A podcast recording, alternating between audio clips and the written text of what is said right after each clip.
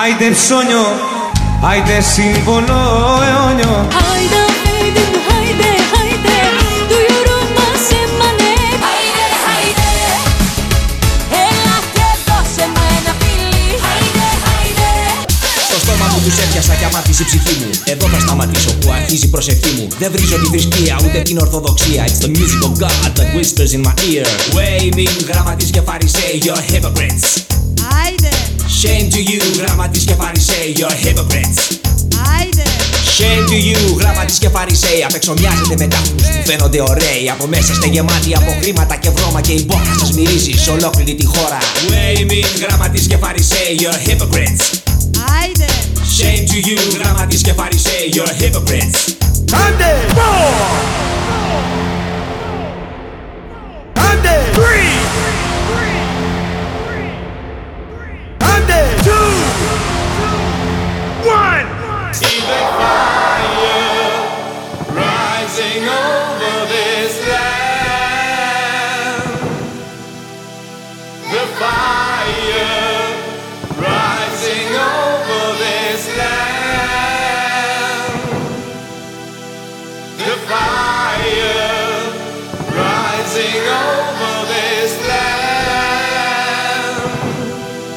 Καλησπέρα σε όλους, γραμματέας και φαρισαίος. Φαρισαίος και Γραμματέας.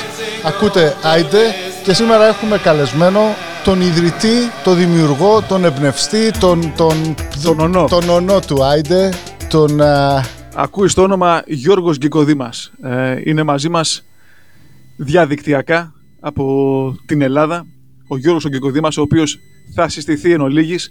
Απλά εμείς σήμερα έχου- σας έχουμε μάθει τόσο καιρό να μιλάμε. Σήμερα θα βγάλουμε το σκασμό γιατί πρέπει να ακούσουμε από κάποιον ο οποίος για τόσα χρόνια με την διορατικότητά του, με το διαχρονικό του τρόπο και με τους στίχους του μας έχει φέρει να σκεφτόμαστε διαφορετικά.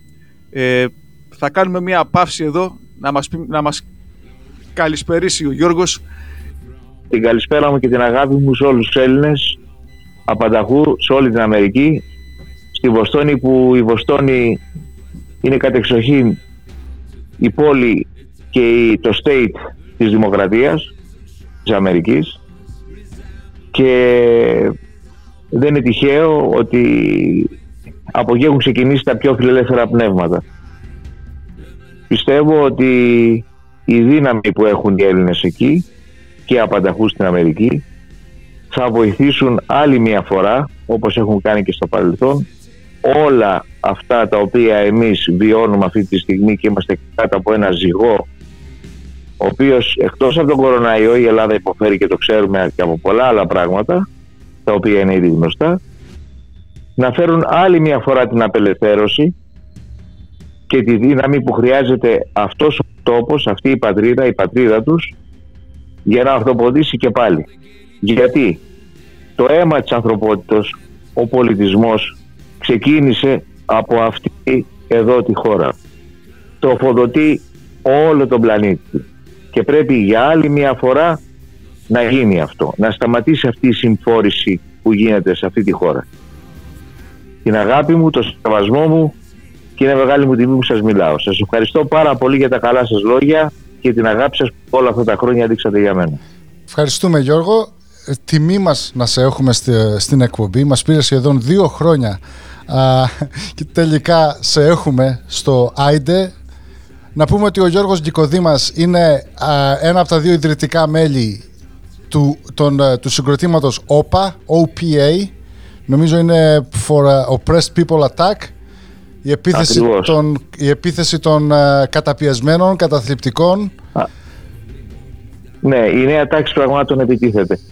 όσοι, όσοι μας ακούτε ξέρετε ότι είμαστε επηρεασμένοι από τα 90s στην Ελλάδα τη δεκαετία του 90 και όταν φύγαμε από Ελλάδα τα τέλη του 90 αλλά επειδή μεγαλώσαμε τη δεκαετία του 90 η ΟΠΑ μαζί με κάποιους, ε, κάποια άλλα συγκροτήματα και άλλους καλλιτέχνες έχουν, ε, είχαν μεγάλη επιρροή στα, στα μαθητικά μας και στα, στα χρόνια τα, που ήμασταν teenagers που λέμε και εδώ στην Ελλάδα.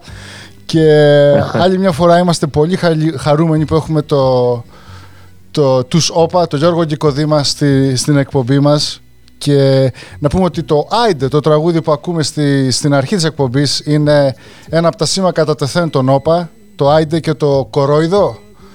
Ε, ε, γραμματέα. Το, κο- και το κομπολόι. Το οποίο το κομπολόι προσωπικά και στα χέρια μου τη στιγμή αυτή έχω ένα κομπολόι.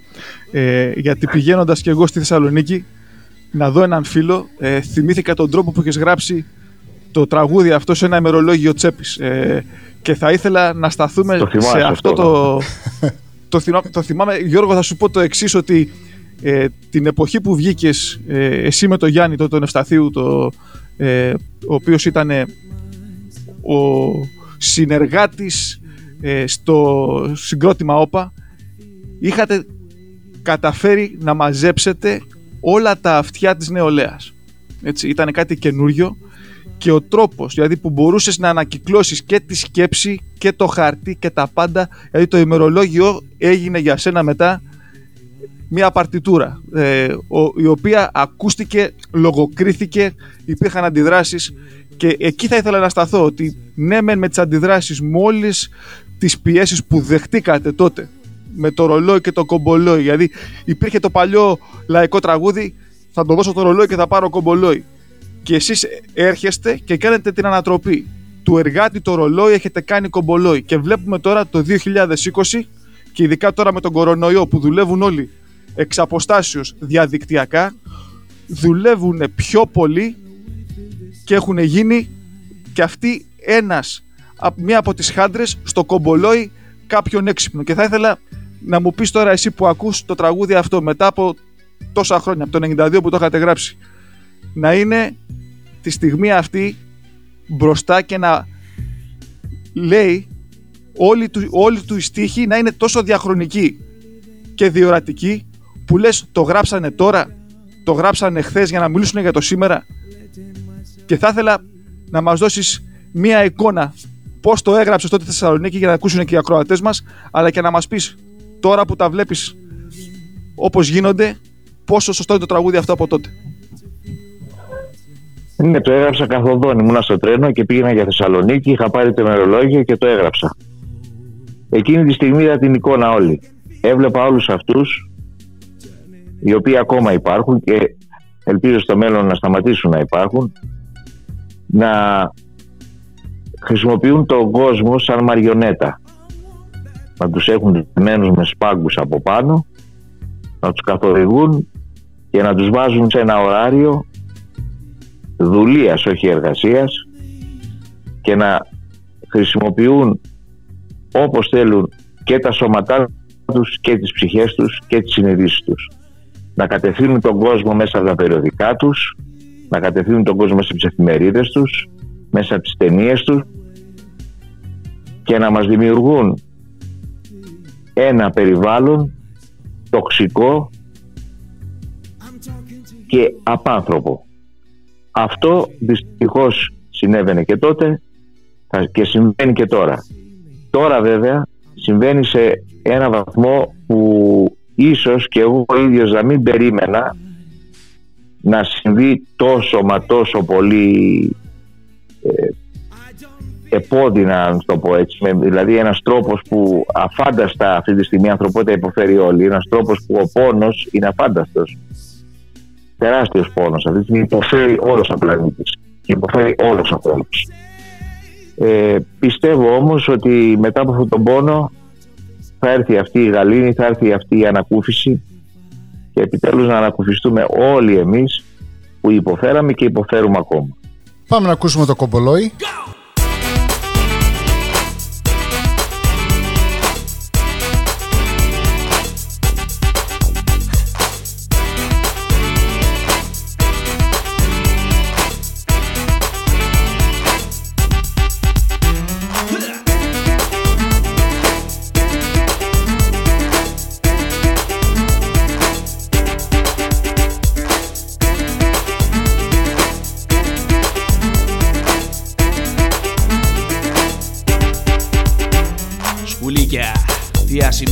διάσημοι επώνυμοι πατρόνοι δελειροί της εξουσίας, υπόστεγα σκουπίδια.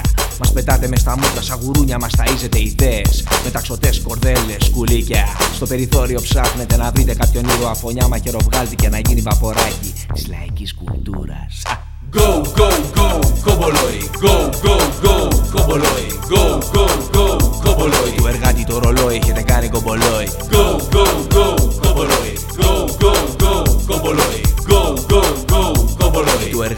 Εργάτη το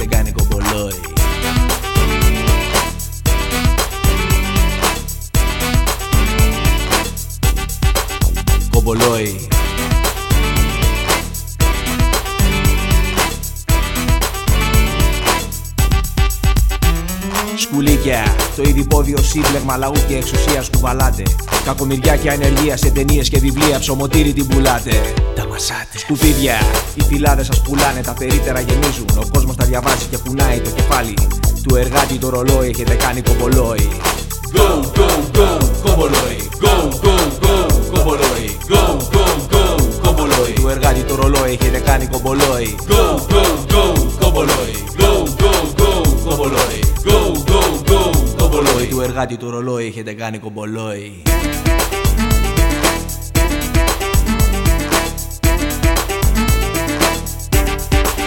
Κομπολόι.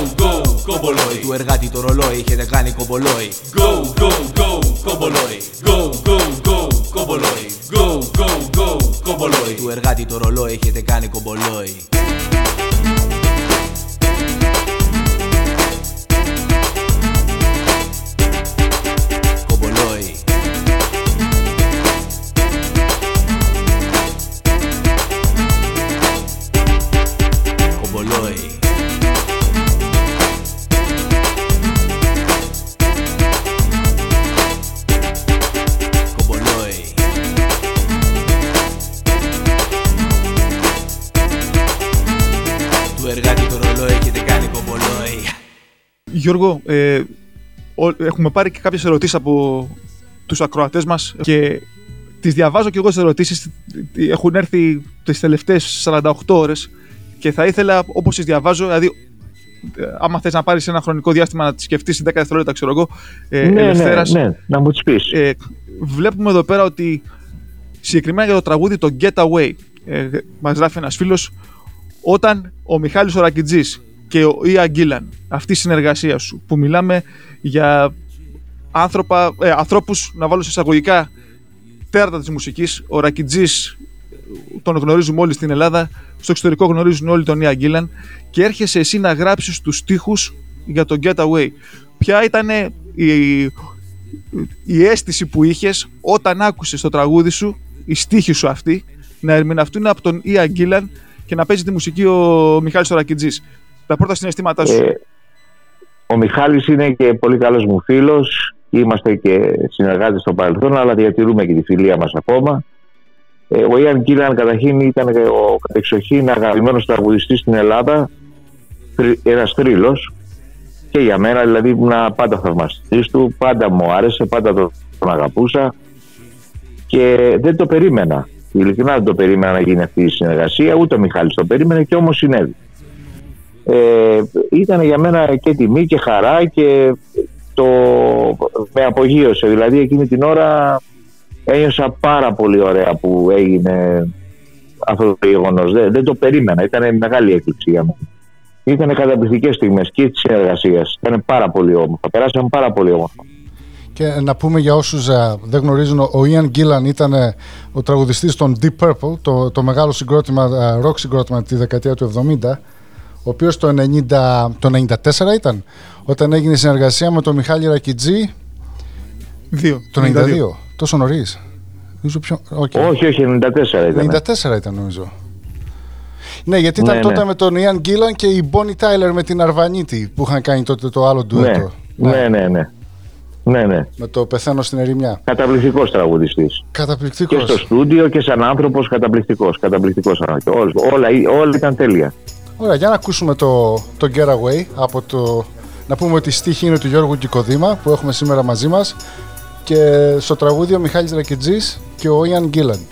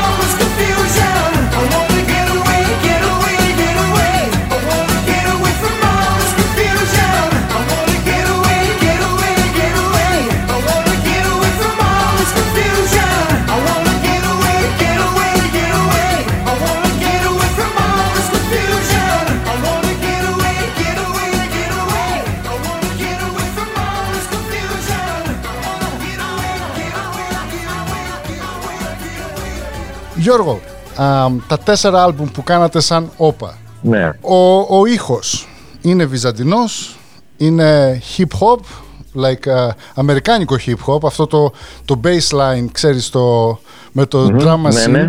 Είναι δημοτικό, είναι, είναι, είναι και κλαρίνο έχεις σε μια φάση. Να σου πω και την αμαρτία ναι, ναι. μου ότι ο, ο που μου αρέσει περισσότερο και δεν το, δεν το περίμενα γιατί ε, από τότε που κάναμε την πρώτη επαφή μέχρι τώρα άκουσα όλους τους δίσκους, όλα τα τραγούδια. Μου αρέσει πολύ ο δίσκος Ναι. «Κάνουμε τα αστεία σοβαρά». Ναι. Και νομίζω ότι αυτός ο δίσκος δεν έχει πάρει και πολύ exposure, δεν έχει προβληθεί πολύ.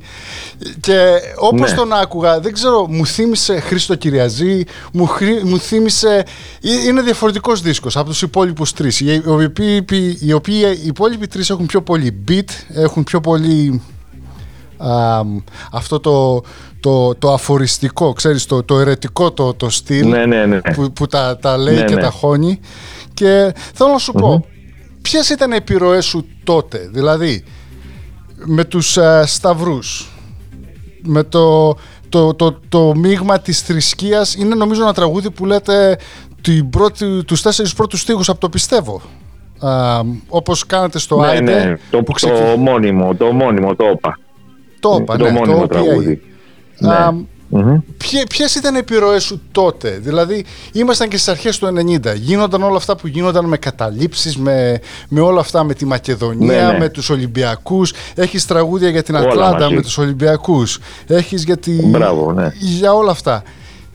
Πώς, πώς έκανες αυτό το, όχι μείγμα, πώς να το πω, είναι fusion το λέμε εδώ, δηλαδή αυτή τη, το, Ένα το- fusion, ε, fusion, όπως το λες. Fusion, αυτό ναι. το, Ένα μη- fusion το είναι. ανάμειγμα με όλους τους ήχους Κοίταξε, είναι και οι, επι... οι επιρροές μου, οι επιρροές μου, γιατί όταν ήμουν πιτσιρικάς ήμουνα σε βυζαντινή χοροδία, μετά έμπλεξα με rock μπάντες, progressive rock, ε, μετά το hip hop και γενικά όλη η πιο χορευτική σκηνή για μένα ήταν και πολύ πιο άνετη, γιατί ε, δεν ξέρω γιατί, αλλά μπορούσα άνετα να κοιτάρω τη φωνή μου πάνω στο, στο ρυθμό, ξέρεις, το, αυτό το R&B που λέμε, μέσα από τη, και πιστεύω γενικά ότι ε, όταν έχεις το ρυθμό μέσα σου, γενικά όταν έχεις, έχεις το ρυθμό και είσαι εύρυθμος άνθρωπος, δηλαδή δεν είσαι άνθρωπος ο οποίος ε, και μουσικός να μην είσαι, δεν έχει σημασία αυτό. Ε, όταν έχεις ρυθμό, όταν έχεις δηλαδή ο τρόπος που εκφράζεσαι έχει ένα ρυθμό μέσα, πιστεύω ότι αυτά συγχρονίζονται. Πόσο μάλλον όταν ασχολείσαι με τη μουσική. Ε, είναι οι επιρροές μου αυτές.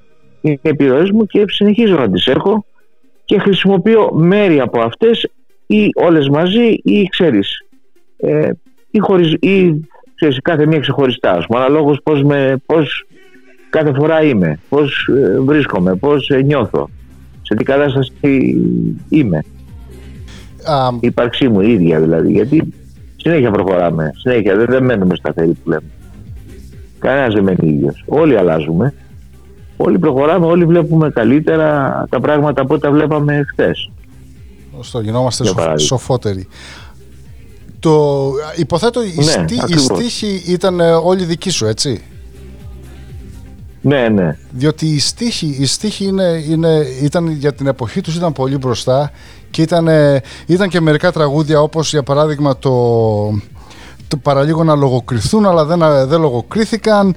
Ή- Δηλαδή Ναι, κάποιοι ναι, τους πείραξα κιόλας γιατί μπορεί να ήταν και πιο σκληροί λίγο, αλλά τους, ε, τους έφερα, ας πούμε, κατά κάποιο τρόπο. Κα, ξέρεις.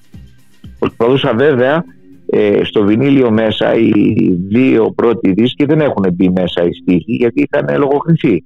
Υπήρχε μόνο το βινίλιο. Η λογοκρισία από την Ελλάδα έφυγε το 1993. Το 1993. Δηλαδή, ποιο, ποια, ποια τραγούδια είχαν λογοκριθεί; Ήταν Και δηλαδή ο πρώτος και ο δεύτερος. το εντάξει, ο, δίσκ, ο δίσκος Και ο εντάξει. πρώτος, όλος το εντάξει και ο δεύτερος και το, Το- μητέρα το γη. μητέρα γη, Είχε το και δεύτερος. αυτό προβλήματα. Χα. Βέβαια και το πρώτο και το δεύτερο. Από το τρίτο στο τρίτο με κατηγορήσανε για παγανισμό, σατανισμό και όλες αυτές τις αΐδιες επειδή υπήρχε κάτι ανάποδο, το τράγο χορός και όλα αυτά. Μάλιστα. Ε, προσπαθούσαν να βρουν αφορμές και ξέρεις, διάφορες συκοφαντίες για να μου ρίξουν λάσπη, ας πούμε, γενικά πάνω μου, αλλά εντάξει. Δεν κατόρθωσαν να κάνουν κάτι τέτοιο. Πο- πόσο μάλλον Έτσι κι αλλιώς. αποδείκνει αν αυτό για το οποίο τους κατηγορούσες στο τραγούδι. Ακριβώς.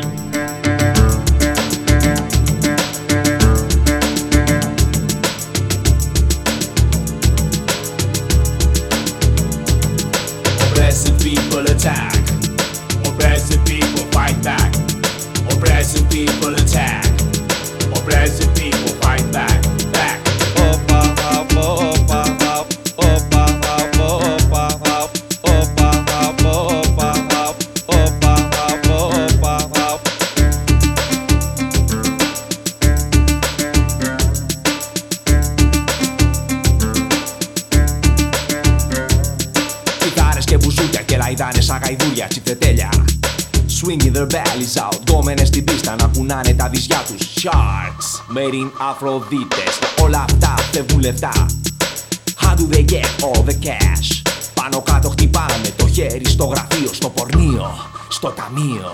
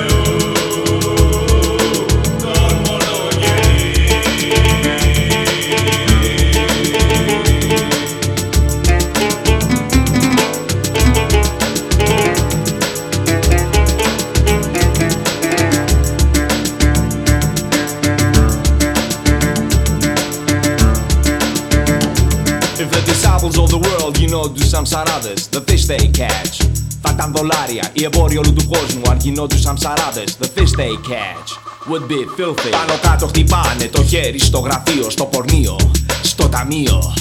Μακραίνει το χέρι They get all the money. Την αρπακτικά They know how to do it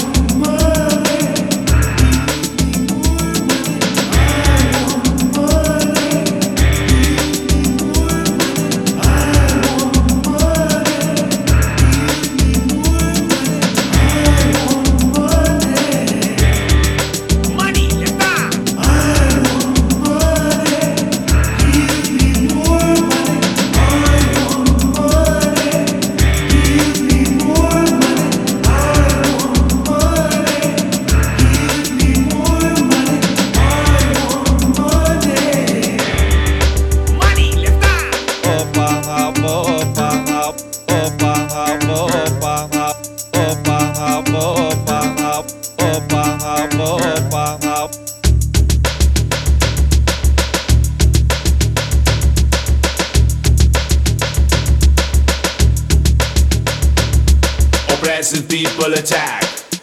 Oppressive people fight back.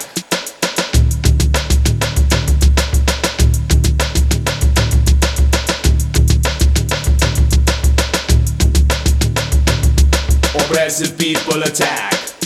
Oppressive people fight back. Back.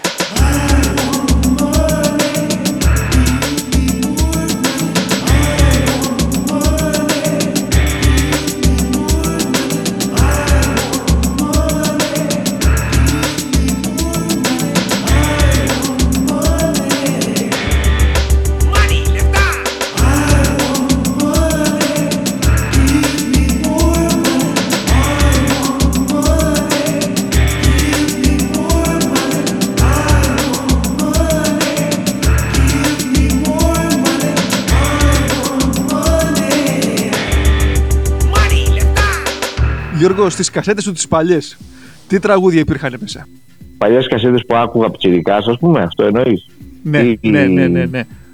Οι, οι, οι δικές σου Ε, οι παλιά κασέτες, τα, άκουγα- τα, τα ακούσματα, ναι. Τα παλιά μου, τα, τα δικά μου τα ακούσματα, ας πούμε, γενικά όταν ήμουν πιτσιρικάς εννοείς, βινίλιο και κασέτα. Ναι, ναι, ναι. Ε, κοίταξε, άκουγα όλο, τι- όλο το progressive rock της εποχής.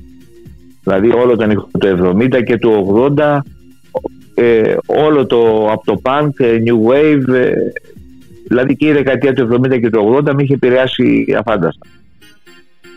Πάνω εκεί ήταν όλο, όλο, ε, όλο μου το είναι. Δηλαδή απορρόφησα όλη αυτή την ενέργεια που υπήρχε από, από τότε. Έτσι, γιατί υπήρχαν πάρα πάρα πολλοί πριν από εμάς που είχαν προ, προ, είχαν, προ, είχαν προ, προφητεύσει μέσα από τη μουσική τους και μέσα από τους στίχους τους Όπως και οι Floyd, ε, όπως και πάρα πολλοί ας πούμε, που είχαν πει πάρα πολλά πράγματα έτσι, τα οποία συμβαίνουν και θα συμβαίνουν.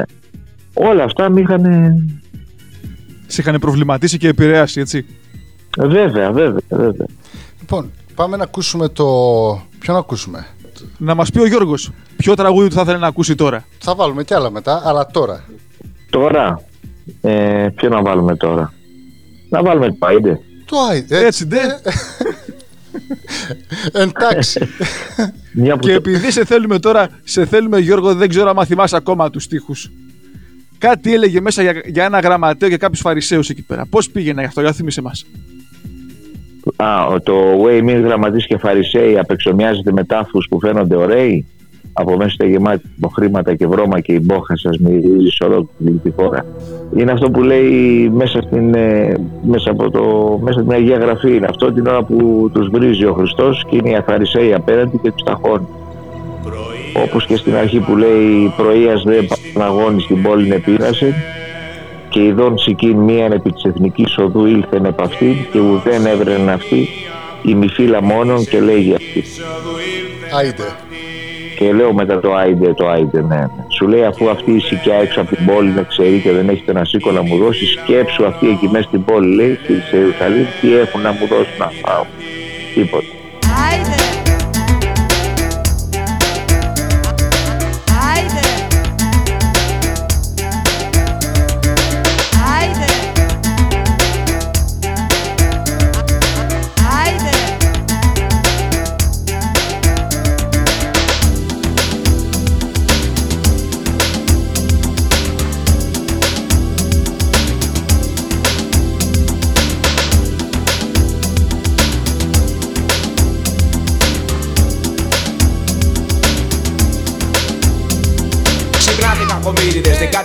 Got you like suckers Για μην παρά επούλησαν the nation οι μαλάκες. Αγώτες όλοι πέσανε σε άδειο πορτοφόλι. Την τσέπη σας ψηρίσανε, too late to be sorry. Waving γραμματείς και φαρισαίοι, you're hypocrites.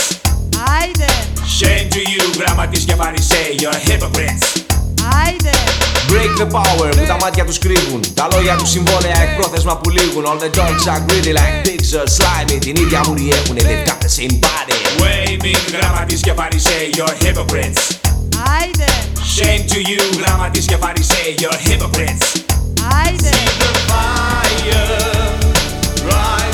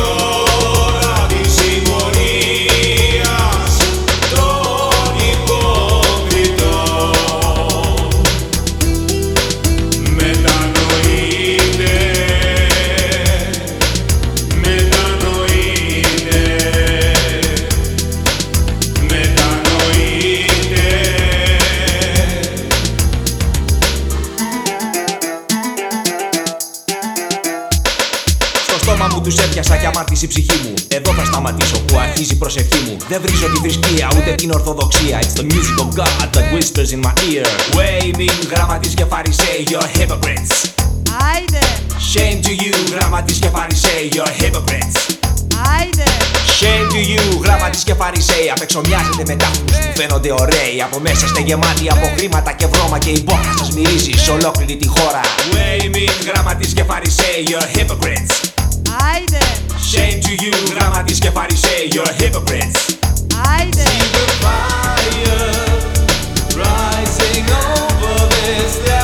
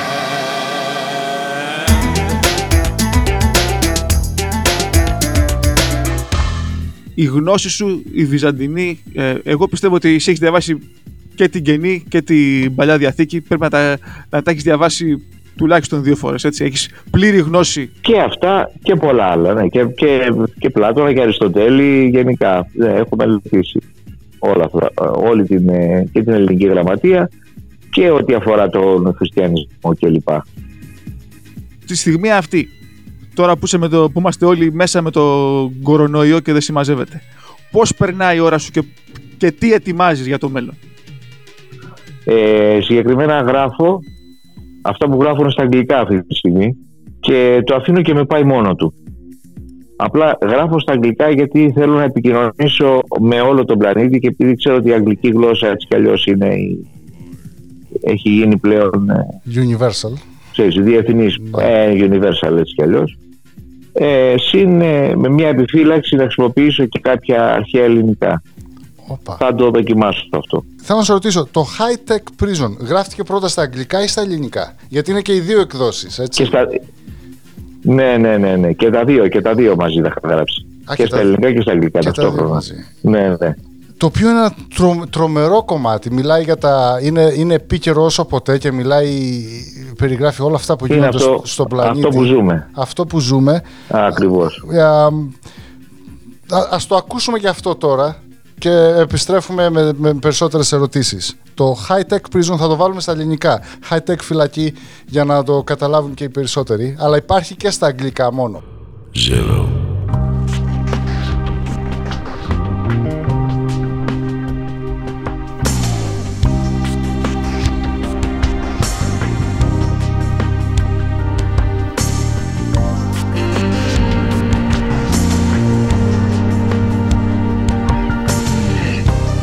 Πες μου πόσα θέλεις.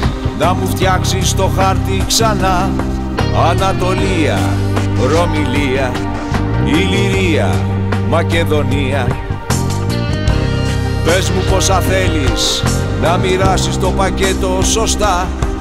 Το Μοριά και τα νησιά χώρισέ τα στα μισά και τη Θράκη Πες μου πόσα θέλεις να κρατήσεις τους Ρώσους μακριά Κόψε τους πίτα από το Ιράκ και από τη Συρία ποσοστά ας το Ιράν Οι τραπεζίτες δίνουν όσο κι όσο για να γίνει σωστά η δουλειά. Καινούρια αγορά και όλα πιο φτηνά. Η δικιά μας ζωή. High tech φυλακή. Η αόρατος αρχή. High tech φυλακή η δικιά μας ζωή. High tech terrorist. Ένα like, ένα tweet Ένα selfie, ένα κλικ Ένα κλικ Πέφτουν τα αστέρια πέφτουν Πέφτουν στη γη Φωτιά και βροχή Πέφτει και ο κόσμος πέφτει. Πέφτει στη γη και μετά σιωπή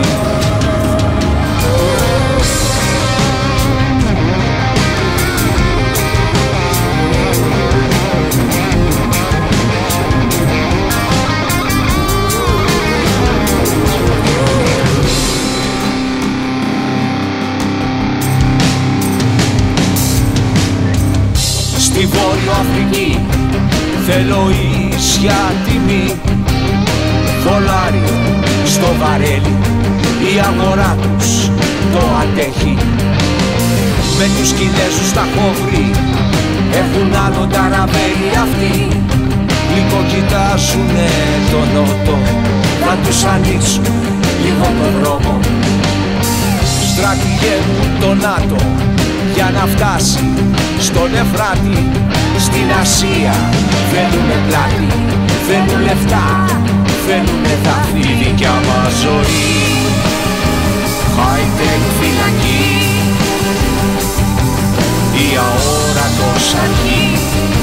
High tech φυλακή η δικιά μας ζωή. High tech terrorist Ένα like, ένα tweet, ένα selfie, ένα κλικ η δικιά μας ζωή. High tech φυλακή. Ένα like, ένα tweet, ένα selfie, ένα κλικ, ένα κλικ Κλικ, κλικ, κλικ Στρατηγέ μου φοβάμαι. Μήπως κάνουμε λάθος ξανά Θα το ψάξω πιο βαθιά Θα μιλήσω με τον οι, οι επιρροές που επέστρεψες πίσω στην Ελλάδα. Ναι, μεν υπάρχουν τα τραγούδια σου που λες ε, για, τη- για την επιστροφή στην Ελλάδα και για τη ζωή στην Ελλάδα, αλλά θέλω να μου πεις όταν έφυγες, ήσουν ένα μικρός ε, και ήρθες στο Σικάγο. Ε, Ναι. Όλοι έχουν μεταναστεύσει, όλοι έχουν το όνειρο της επιστροφής. Εσύ γύρισες, ε, μπορεί να θέλεις να κάτσεις, αλλά βοήθησέ μας να καταλάβουμε πώς επηρέασε αυτό το μικρό νου τότε του Γιώργου που άλλαζε που έκανε τη μετανάστευση, που έφευγε από την Ελλάδα, πήγαινε στο Σικάγο κάπου σε μια διαφορετική ε, χώρα, με διαφορετικές ιδέες, ε, διαφορετικό πολιτισμό και μετά γυρίζεις πίσω στην Ελλάδα σε κάτι που έχεις ξεχάσει και φέρεις κάτι καινούριο μαζί σου. Πώς αυτό σε διαμόρφωσε και στους στίχους σου και σε όλη σου τη ζωή; Ε, συγκλονίστηκα γιατί όταν ε, πήγα στο Σικάγο καταρχήν ε, δεν είχε καμία σχέση το Σικάγο με την Αθήνα. Με τίποτα. Ε, ο τρόπος ζωής ε, εκεί δεν είχε καμία σχέση με τον τρόπο ζωής που υπήρχε εδώ. Μετά τα μουσικά ακούσματα θυμάμαι έβαζα τηλεόραση και έβλεπα ε, όλα τα spirituals από τους νέγρους που τα τραγουδάγανε και είχα πάθει πλάκα. Μ' άρεσε πάρα πολύ.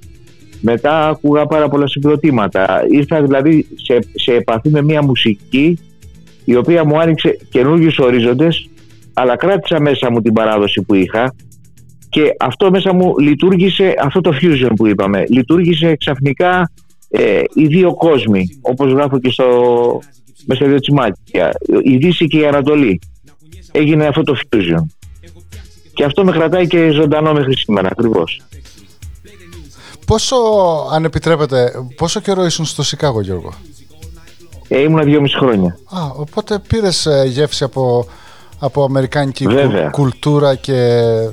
ναι ναι ναι ήταν αρκετό ήταν αρκετό για να με συγκλονίσει και να, και σε, έχω φυσικά συγγενείς ακόμα εκεί να, να, σε, ρω- να σου κάνω τώρα την άλλη ερώτηση. Ό, όταν επέστρεψες στην Ελλάδα, αυτό νομίζεις ότι το γεγονός ότι βγήκες έξω από το κουτί σε βοήθησε να δεις τι γίνεται μέσα στο κουτί, το κουτί το οποίο λέγεται Ελλάδα; Ναι, ναι, ναι, πάρα πολύ. Πάρα πολύ. Πάρα πολύ. Εδώ ήταν πράγματα ακόμα αθώα, αθώα αλλά και υποταγμένα ταυτόχρονα.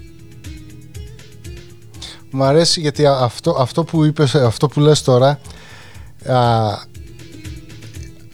το ίδιο είχε πει κάποτε ο, ο Χάρη Κλίν. Δεν ξέρω αν ξέρεις την ιστορία. Ο Χάρη Κλίν ήταν ε, 10 χρόνια εδώ, Αμερική, Καναδά. Και Ναι, επέ- ναι, ναι, το επέστρεψε, ξέρω. επέστρεψε πίσω στην Ελλάδα τη δεκαετία του 70 και άρχισε να τους ταχώνει μέσω κομμωδίας. Δηλαδή έβλεπε αυτά Ναι, τα, ναι. τα παράλογα γιατί έζησε εδώ πέρα, είδε τι γίνεται εδώ πέρα και επέστρεψε πίσω και έκανε τεράστια επιτυχία γιατί έλεγε τους τα έριχνε ε, για τα αυτονόητα. Ναι, ναι, ναι. Και μιας και αναφέραμε μέσα στα δυο της μάτια, θέλω να σου κάνω την ε, ερώτηση η οποία έρχεται κατά σειρά και αυτή από ε, κάποιους φίλους ακροατές. Όταν το τραγούδισε η Χάρης Αλεξίου, η συνεργασία σας. Βέβαια ήταν ε, η δεύτερη επιλογή, νομίζω, η, η Χάρης Ναι. από την ε, δισκογραφική εταιρεία, έτσι. ναι. Βέβαια, ό,τι πει κα- ο καθένας, δηλαδή ε, το άκουσμα, η χρειά της φωνής, όλα παίζουν ρόλο. Ε, θέλω να μας ε, μεταφέρεις στην εποχή εκείνη όταν άκουσες μία φωνή λαϊκή όπως η Χάρης Αλεξίου να απαγγέλει το δικό σου τραγούδι Δε- βέβαια διαφορετικός τόνος ε, από ό- ό,τι είχαμε συνηθίσει τη Χαρούλα Αλεξίου αλλά το άκουσμα αυτό πώς σου ήρθε εσένα; Κοίταξε, να σου πω την αλήθεια, στην αρχή ήμουν λίγο επιφυλακτικός. Γιατί συνήθως οι λαϊκοί τραγουδιστές δεν είναι εύκολο να συμμετάσχουν ή να, αν θέλεις, να μπορούν να μπουν σε άλλα μονοπάτια τα οποία είναι λίγο άγνωστα έως πολύ για αυτούς και ειδικά εκείνη την εποχή. Ε, ε, σίγουρα η Χαρούλα στην αρχή σφίχθηκε αλλά μετά το απέδωσε, μετά το πήρα πάνω της, μετά της βγήκε όλο, όλο αυτό το, το βάρος που είχε, της βγήκε μπροστά και τη, έκανε αυτό το εκτόπισμα που λένε, γιατί η φωνή της έχει μεγάλο εκτόπισμα και το πήρε πάνω της, το πήρε και το απογείωσε, το πήγε πάρα πολύ ψηλά. Το έκα, έκανε αυτό που έπρεπε, δηλαδή το, το πήγε εκεί που έπρεπε. Μιας και λέμε για το. Ας, ας ακούσουμε αυτό το τραγούδι, το οποίο α, το τραγουδά η, η Χάρης Αλεξίου.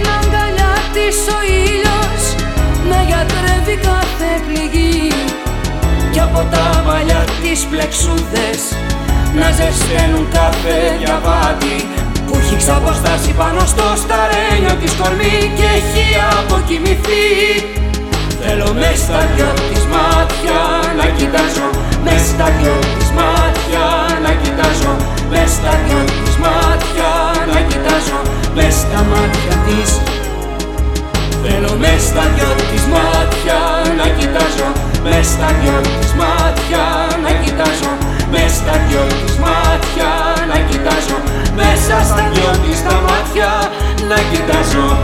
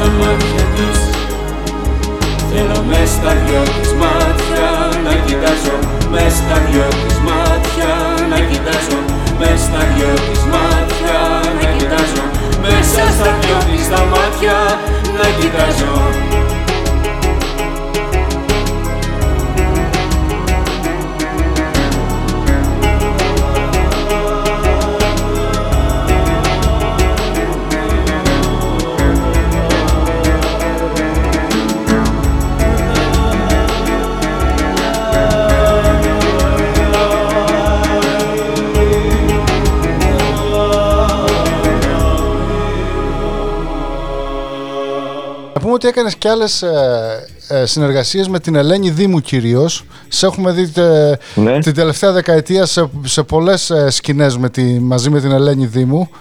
Α, Ναι. Το Μιχάλη Ρακιτζή όπως είπες πριν. Ναι. Έχεις συνεργαστεί, συνεργάζεσαι αυτή τη στιγμή με, με κάποιους άλλους ε, Έλληνες καλλιτέχνες ή και ξένους ακόμη; Αυτή τη στιγμή όχι, τώρα που μιλάμε. Τώρα το...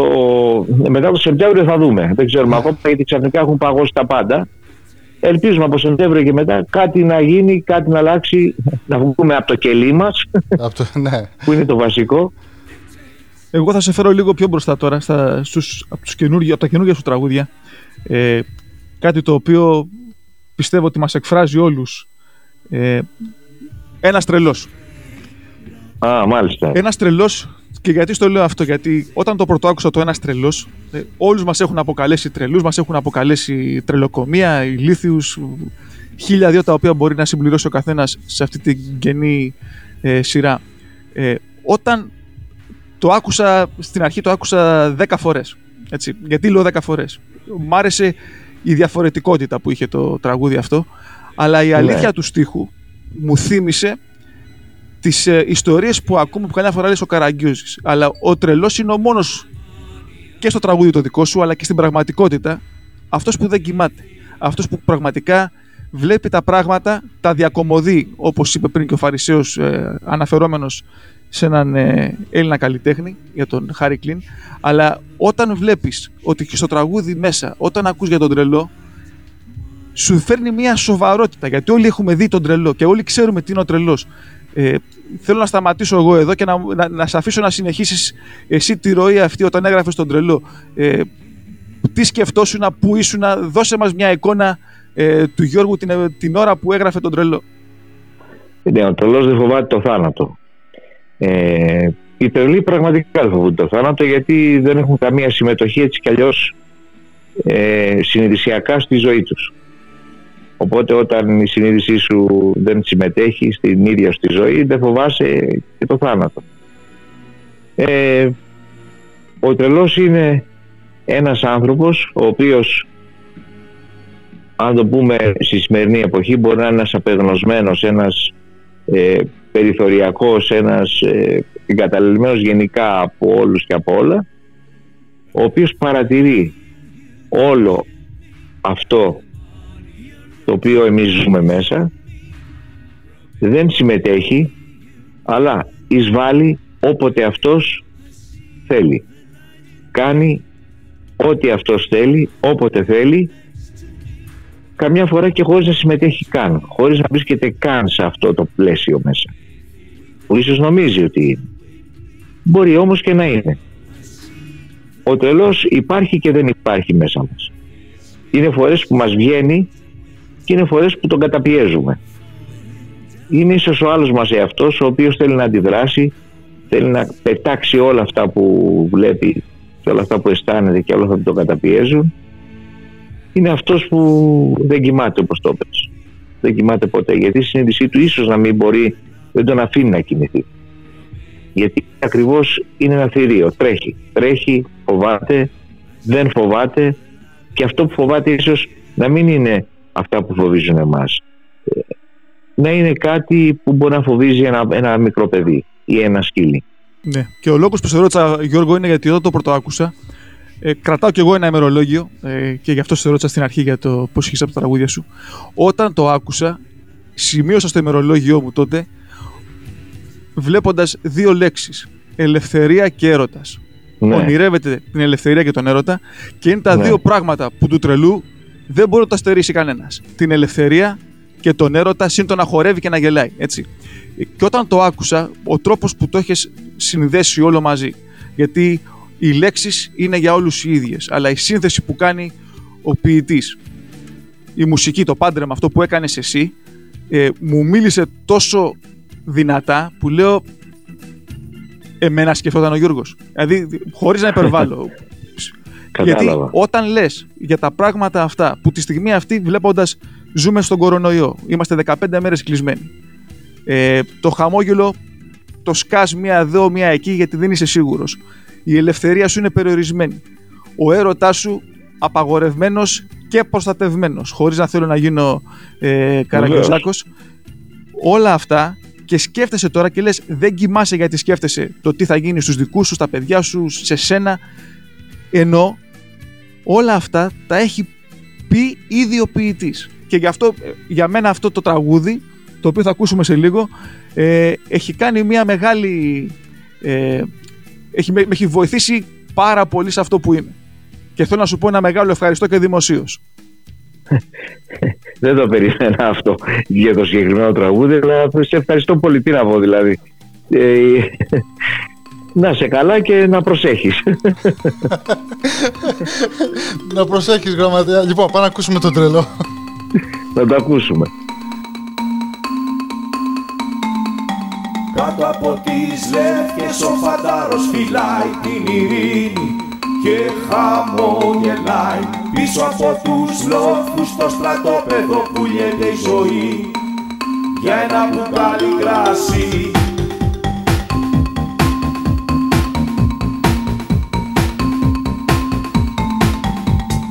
Όλα όσα τα πρόβατα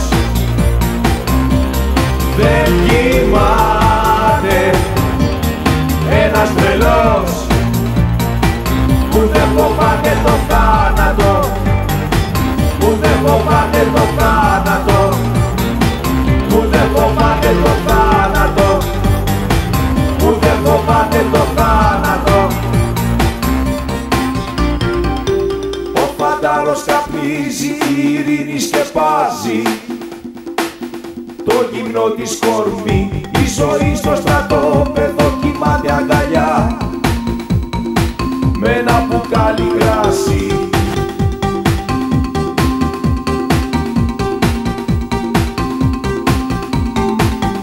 Όλα όσα τα πρόβατα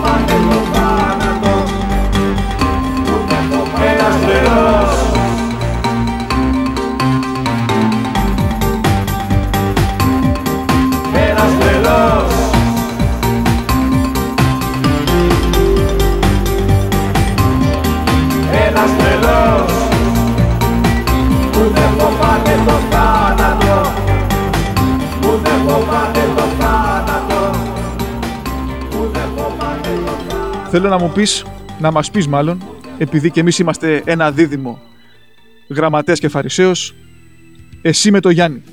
Είχατε μια συνεργασία αρκετών χρόνων, διακόπηκε η συνεργασία, ε, διατηρείται ακόμα τις σχέσεις φιλικές.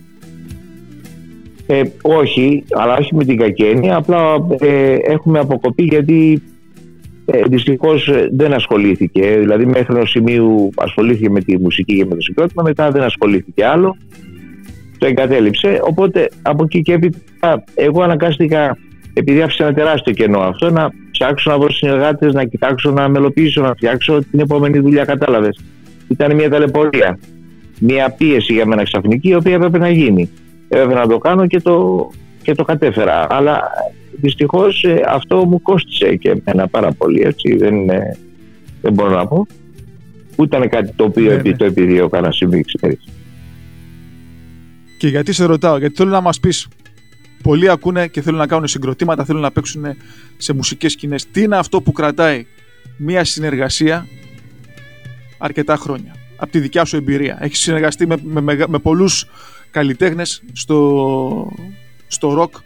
Τι είναι αυτό κατά τη γνώμη σου από τις ε, δικές σου εμφανίσεις και τις εμπειρίες που έχεις που μπορούμε να αντλήσουμε οι υπόλοιποι ώστε να διατηρηθεί κάτι; Τι είναι τα, τα στοιχεία τα οποία κρατάνε μια ομάδα γεμάτη, Μαζί. μια ομάδα ζωντανή; Είναι και, ζω- και μαζί. Ναι. Σωστά. Κοίταξε, ε, το μεγαλύτερο παράδειγμα από όλα είναι οι Rolling Stones. Έτσι. Οι Rolling Stones είναι ένα παράμιλο παράδειγμα. Είναι κάτι το οποίο θα μείνει στην αιωνιότητα.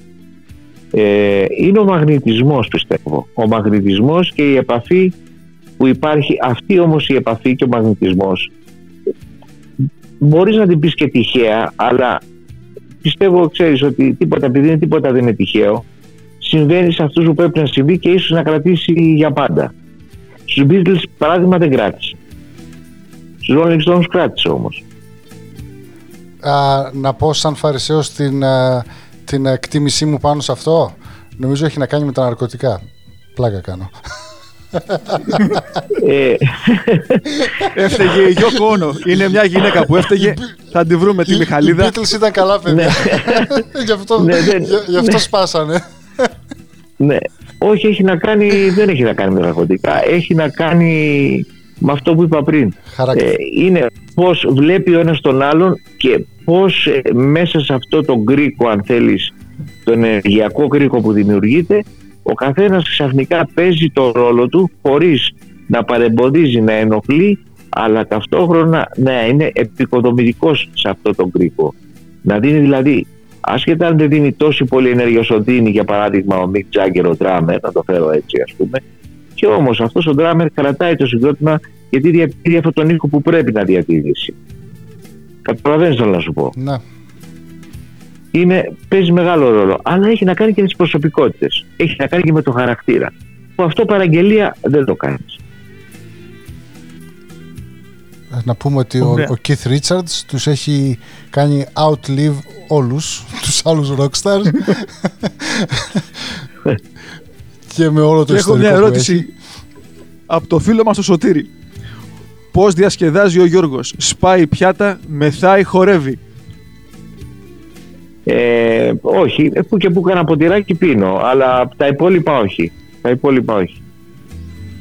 Δηλαδή δε- δεν υπάρχει πουθενά φωτογραφία δικιά σου να κάνεις ζεμπεκιά και από κάτω να υπάρχουν δύο ανατρεπόμενα Όχι. λουλούδια; και να φωνάζουν όπα. όχι, όχι, όχι, όχι. Ωραία. Και συνεχίζουμε με άλλη μια ερώτηση από μια φίλη μας. Τι είναι αυτό που σε φοβίζει και πώς το αντιμετωπίζεις; Ε, τι με φοβίζει. Αυτό που με φοβίζει είναι να προλάβω σε αυτή τη ζωή να καταθέσω αυτά που θέλω να καταθέσω και με φοβίζει ότι, ότι θέλω ο χρόνος να μου φτάσει γι' αυτό. Ε, ε, με φοβίζει να μην μείνω μόνος μου, όπως όλους τους ανθρώπους πιστεύω. Θέλουν να έχουν ένα σύντροφο δίπλα τους. Ε, και με φοβίζει και η, η απερισκεψία και η συνειδησία των ανθρώπων απέναντι ε, στον εαυτό τους και στο περιβάλλον και στην ίδια τη ζωή. Που γίνονται αυτόχειρες και όχι μόνο, αλλά γίνονται και επιθετικοί και ίσως και έχουν και κρύβουν και κάποια δολοφονικά αισθήματα τα οποία ε, τα βγάζουν είτε σε ζώα, είτε στη φύση, είτε οπουδήποτε, είτε σε παιδιά. Ε, αυτό το απρόβλεπτο ας πούμε. Αυτά ναι, αυτά με φοβίζουν. Ωραία, ας ακούσουμε, αφού, αφού το έφερε έτσι κουβέντα, ας ακούσουμε το, είναι ένα κομμάτι, κάτι πρέπει να γίνει από το μητέρα γη, συγγνώμη. Και είναι Ναι. και χοροδία νομίζω εδώ το τραγουδάει. Α, ας ακούσουμε Ναι, αυτό το κομμάτι. είμαστε όλοι μαζί εκεί, είναι πάρα πολύ... Τους έχετε μέσα τους καλλιτέχνες που είναι, είναι πάρα πολλοί τραγουδιστές. Ναι, βλέπω είναι και από τους ε, Λοκομόντο, είναι Ζουγανέλης. Ο Μαχαιρίτσας, ο Μαχαιρίτσας, Ζουγανέλης, ο ναι. Κώστας ο Χατζής. Χατζής, ε, Ναι. ναι, ναι, ο Κώστας ο Κάλλης. Λοιπόν, είναι λες- η Δεσποινα Ολυμπίου, τα κίτρινα ποδήλατα. Ωραία, ας ακούσουμε. Κάτι πρέπει Ναι, να ναι. γίνει, μητέρα γη.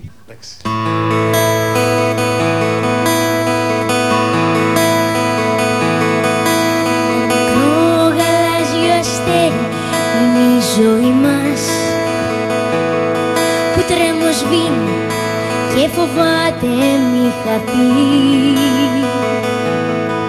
Μια μικρή ανεμόνα στην καρδιά του χειμώνα που περιμένει την άνοιξη να έρθει. Πέφτει βροχή από ψηλά.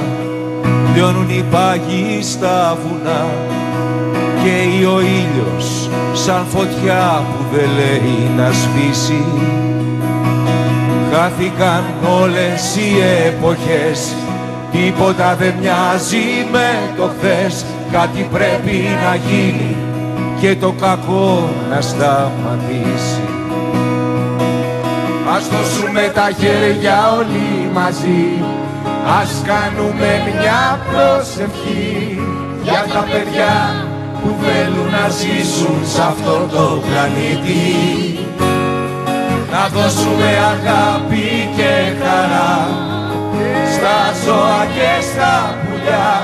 Να γίνουμε ένα με τη φύση μας ξανά.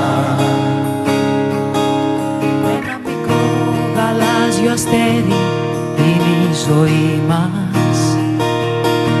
Που έχει τρομάξει και κλαίει σαν μωρό. Μια μικρή τριάντα φιλιά Στου λίβα την φωτιά Μια σταγόνα νερό. Της φτάνει για να θύσει Βγαίνουν τα ψάρια στη στεριά. Η θάλασσα τρέμει και βογγάει Και ο ουρανός έχει το χρώμα της σκιάς. Χάθηκαν όλες οι εποχές. Τίποτα δεν μοιάζει με το χθες. Κάτι πρέπει να γίνει και το κακό να σταματήσει. Μμμ, Πέφτει η στάχτη από ψηλά. Και το κόσμος στη στεριά. Ο άνεμος λισομανάει και δεν λέει να σταματήσει. Χάνονται άδικα ψυχές. Τίποτα δεν μοιάζει με το χθες. Κάτι πρέπει να γίνει και η φωτιά να σταματήσει. Α, α, α, κύριοι, μιλάω σε εσάς. Δεν μ' ακούτε, καταστρέψατε τα πάντα σε αυτό το πλανήτη. Τον αέρα, τη θάλασσα και όλη τη γη. Αξίζουν τα χρήματα παραπάνω από τη Ας ζωή. δώσουμε τα χέρια όλοι μαζί Ας κάνουμε μια προσευχή Για τα παιδιά που θέλουν να ζήσουν σε αυτό το πλανήτη Να δώσουμε αγάπη στα πουλιά Να γίνουμε ένα με τη φύση μας ξανά Ας δώσουμε τα χέρια όλοι μαζί Ας κάνουμε μια προσευχή Για τα παιδιά που θέλουν να ζήσουν σε αυτό το πλανήτη Ουαγιό!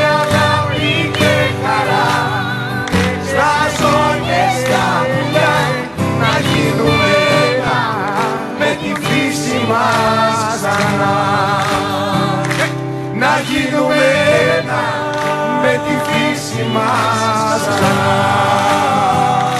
Να γίνουμε ένα με τη φύση μας ξανά. Γιώργο, θα ξαναπάω ερώτηση πίσω στο μεταναστευτικό. Το έγραψες τραγούδι, το θέλω, θέλω να γυρίσω, πώς, πώς το λέει, θέλω να, Να ζήσω στην Ελλάδα. Να ζήσω στην Ελλάδα. Με Ναι. όλα τις τα... Και, και περιγράφεις το τραγούδι, η, στί, η στίχη είναι τρομερή. Περιγράφεις όλα αυτά τα, τα, τα νεοελληνικά, τα, το τι γίνεται... Το, Μπράβο, το νέο Έλληνα. Το νέο Έλληνα. Και παρόλα αυτά Ναι. θέλεις να ζήσεις στην Ελλάδα. Ναι. Γιατί; Ε, γιατί όλα αυτά μπορούν να διορθωθούν. Όλα αυτά μπορούν να αλλάξουν. Ε, αυτό που δεν αλλάζει, ας πούμε, για παράδειγμα, είναι αυτό που επικρατεί στη Βόρεια Ευρώπη. Αυτή η καταπίεση, η πειθαρχία και η νομοτέλεια που δυστυχώς ή ευτυχώς εμάς εδώ ε, δεν επιτρέπεται συνειδησιακά και δεν ε, αφομοιώνεται συνειδησιακά από μας, από, την- από, από τους Έλληνες. Η, στην Ελλάδα βασίλευσε η δημοκρατία και η δημοκρατία είναι ότι ο καθένας μπορεί να έχει τη γνώμη του, ο καθένας μπορεί να λέει ό,τι θέλει, ο καθένας μπορεί να πιστεύει ό,τι θέλει. Αλλά όταν πραγματικά ζητηθεί από- στο βήμα να πεις το λόγο σου και να πεις αυτό ακριβώς που πρέπει να ρητορεύσεις δεν πρέπει να είναι υπολανθάνουσα η γλώσσα. Πρέπει να είναι, να είναι σε λανθάνουσα μορφή. Πρέπει να είσαι ακριβώς, α, μάλλον ακριβής, δίκαιος και με μέτρο όλα με μέτρο γι' αυτό το μέτρο πρέπει να είναι άριστο δεν είναι εύκολο να είσαι άριστος είναι το ζητούμενο, αλλά σίγουρα δεν γίνεται με αυτή την ομοτέλεια που επικρατεί στη Βόρεια Ευρώπη. Με το μαστίγιο και το καρότο, κανείς δεν πήγε μπροστά. Μάλιστα. Να πω ότι μου άρεσε πολύ αυτό που είπες «Βασίλευσε η δημοκρατία». Σχήμα οξύμορο. Βέβαια. Αλλά Ναι. ναι, με κα- σε κάνει να Βασίλευσε. σκέφτεσαι. Βασίλευσε η δημοκρατία. Ναι, ναι. Βέβαια, βέβαια. Θέλω να φύγω από τη χώρα αυτή Η βροχή και οι άνθρωποι με έχουν πνίξει Θέλω να πάω να ζήσω στην Ελλάδα Βαρέθηκα μέσα στις κρύες καρδιές να ζητώ μια αγάπη που δεν βρίσκω ποτέ Στην Ελλάδα οι άνθρωποι γλεντάνε κάθε μέρα Κοιμούνται αργά τα βράδια. Αν πεθάνει κάποιος φίλος τους το κλαίνε. Αν παντρεύεται το κλαίνω στο πρωί. Φωνάζουνε αργά τη νύχτα σαν σκυλιά. Πίνουν κρασί και συζητάνε. Δεν τους αρέσει να δουλεύουν πολύ. Σχεδόν καθόλου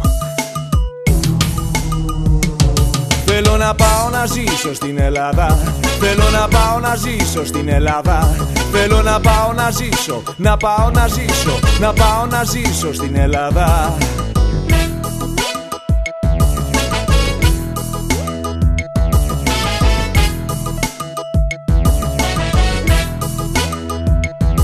Στην Ελλάδα οι πολιτικοί μιλάνε.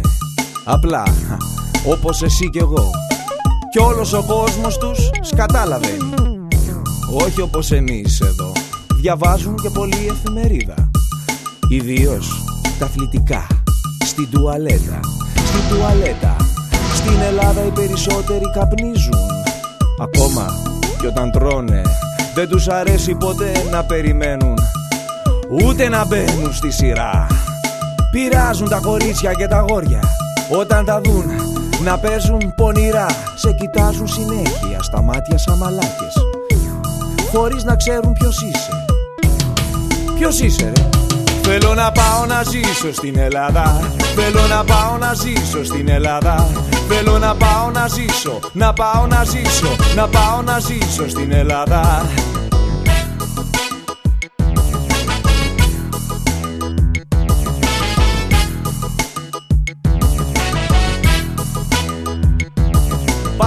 καμαρώνουν συνέχεια τα παιδιά τους Και μιλάνε για τα όνειρά τους με τους συγγενείς. Στην Ελλάδα οι μητέρες τα προσέχουν Πιο πολύ τα παιδιά. Τα ταΐζουν τρεις φορές τη μέρα Γι' αυτό και είναι παχιά. Γελάς Μα εγώ σου λέω την αλήθεια Φίλε μου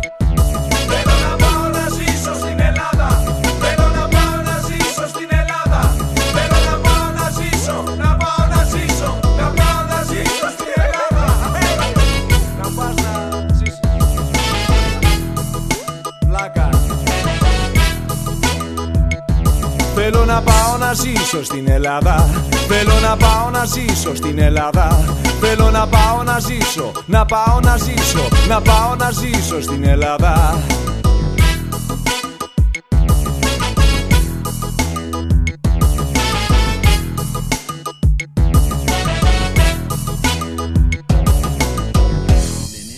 Και μιας και το φέραμε τώρα για τα τραγούδια αυτά, ε, έχει έρθει μια ερώτηση βέβαια για το Take Me to Heaven, αλλά Ναι. πριν, να μπω- πριν ρωτήσω την ερώτηση του φίλου ακροατή, ε, θέλω να μιλήσω λίγο για το βίντεο. Έτσι. Ε, εσύ γράφεις τη μουσική, γράφεις τους στίχους. Ναι. Στα βίντεο clips, ποια είναι η, επί- η επίδρασή σου επάνω στους, ε, στους κινηματογραφιστές; Από το στίχο και από τη μουσική είναι η έμπνευσή τους.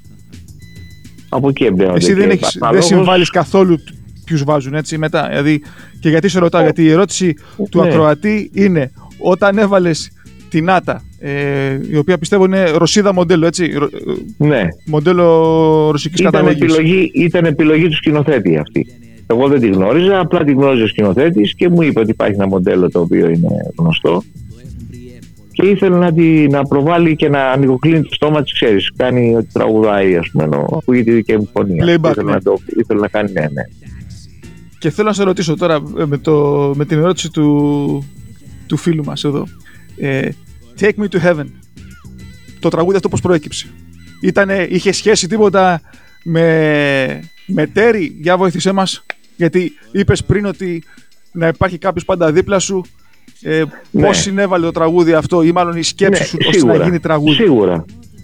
Σίγου- σίγουρα αυτό επηρέασε, σίγουρα. Σίγουρα. Όχι με τη συγκεκριμένη μοντέλα φυσικά, απλά εκείνη την περίοδο ήμουν σε μια σχέση η οποία εκείνη την ώρα μου δημιούργησε αυτό το ερωτικό στοιχείο, αυτό που αναπηδάει πάντα από μέσα μας και μου βγήκε. το οποίο τραγούδι θα το ακούσουμε σε λίγο γιατί έχει ένα πολύ ωραίο ρυθμό. Ήταν single από ό,τι θυμάμαι. Ναι, Ε, ναι, ναι. Ας το ακούσουμε τώρα.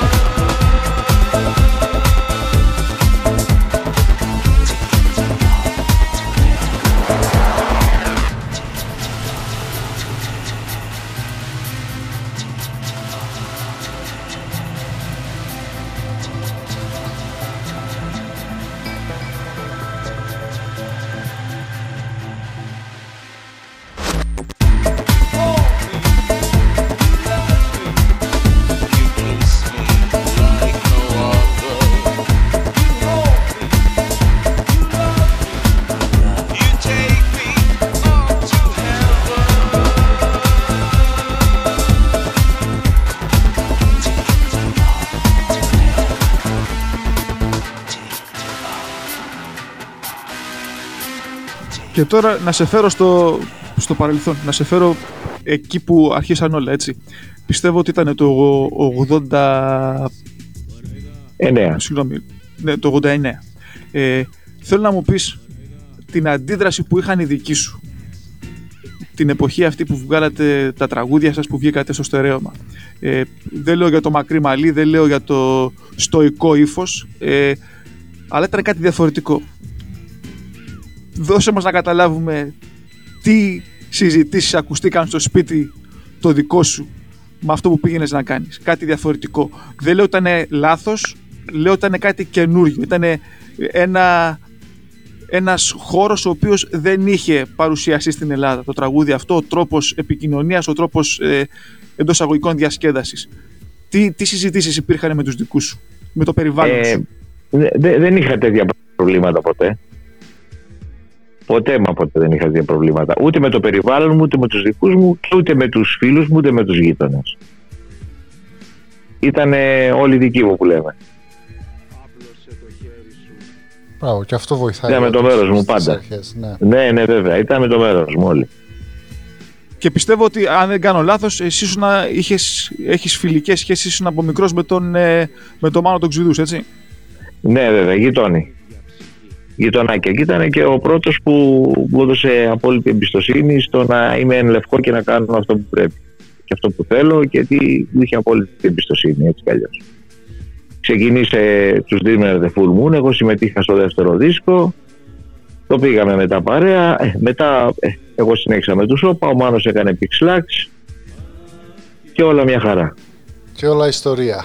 Απλά δυστυχώς δεν είναι μαζί μας. Ταξίδεψε νωρίς που λέμε. Ναι, ναι, ναι. Πες μας λίγο για τη σχέση αυτή. Ε, Πώς, πώς σε επηρέασε και η σχέση σου εν ζωή και ο χαμός ε, της, ε, της παρουσίας αυτού του ανθρώπου. Ε, επαγγελματικά Ήτανε και προσωπικά, καρμική αν σχέση. θέλεις. Ναι, πάρα πολύ, πάρα πολύ. Ήταν καρμική η σχέση. Και συνέβαλε πάρα πολύ σε πάρα πολλά γεγονότα. Και παρασκηνιακά και, και μπροστά και από πίσω που λέμε. Ε, καταρχήν ήταν η entire manager στην ε, γνωστή εταιρεία στην ε, EMI. Ήταν ένας άνθρωπος που όχι μόνο εμένα και τους ΟΠΑ και σαν τρίμερα και πάρα πολλούς άλλους καλλιτέχνες βοήθησε. Ήταν διορατικός, ήξερε και γνώριζε αυτό που αν το έχεις αυτό το ταλέντο να αναδεικνύει και να βγάζει μπροστά κομμάτια τα οποία θα μπορούσαν να γίνουν επιτυχίες και εκείνη την ώρα πραγματικά να δει τι είναι αυτό που πρέπει και χρειάζεται η αγορά εκείνη τη στιγμή. Το είχε αυτό. Αυτό είναι χάρισμα. Ωραία. Πάμε να ακούσουμε το όπως χτυπάει η καρδιά μου και όταν επιστρέψουμε θα μιλήσουμε για αυτό το τραγούδι γιατί έγινε μεγάλη επιτυχία πρόσφατα, πριν 10 χρόνια με- από το Ναι. Γιώργο Μαζονάτη. Ας ακούσουμε το original από τους ΟΠΑ και επιστρέφουμε.